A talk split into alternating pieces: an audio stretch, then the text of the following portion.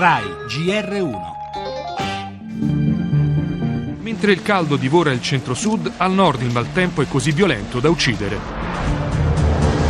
Un escursionista di 47 anni ucciso da un fulmine sulla Marmolada. Pioveva e dopo è venuto il temporale e parecchi fulmini. Una ragazza romana di 24 anni ha perso la vita sull'Adamello scivolando su un sentiero bagnato. Un albero si è schiantato su una tenda da campeggio uccidendo un turista belga.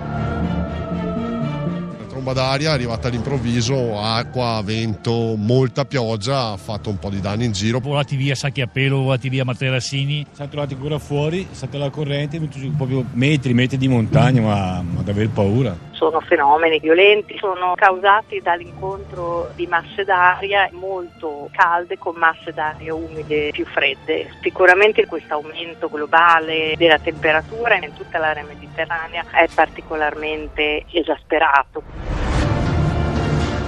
Attesa dopo giorni di caldo torrido per portare un po' di refrigerio, l'ondata di maltempo al nord ha avuto effetti invece devastanti, frane, allagamenti e soprattutto 4 vittime in Lombardia, Veneto, Trentino e Friuli, mentre il centro-sud ancora boccheggia le prese per di più con nuovi incendi, fenomeni climatici sempre più repentini, estremi, sempre più preoccupanti.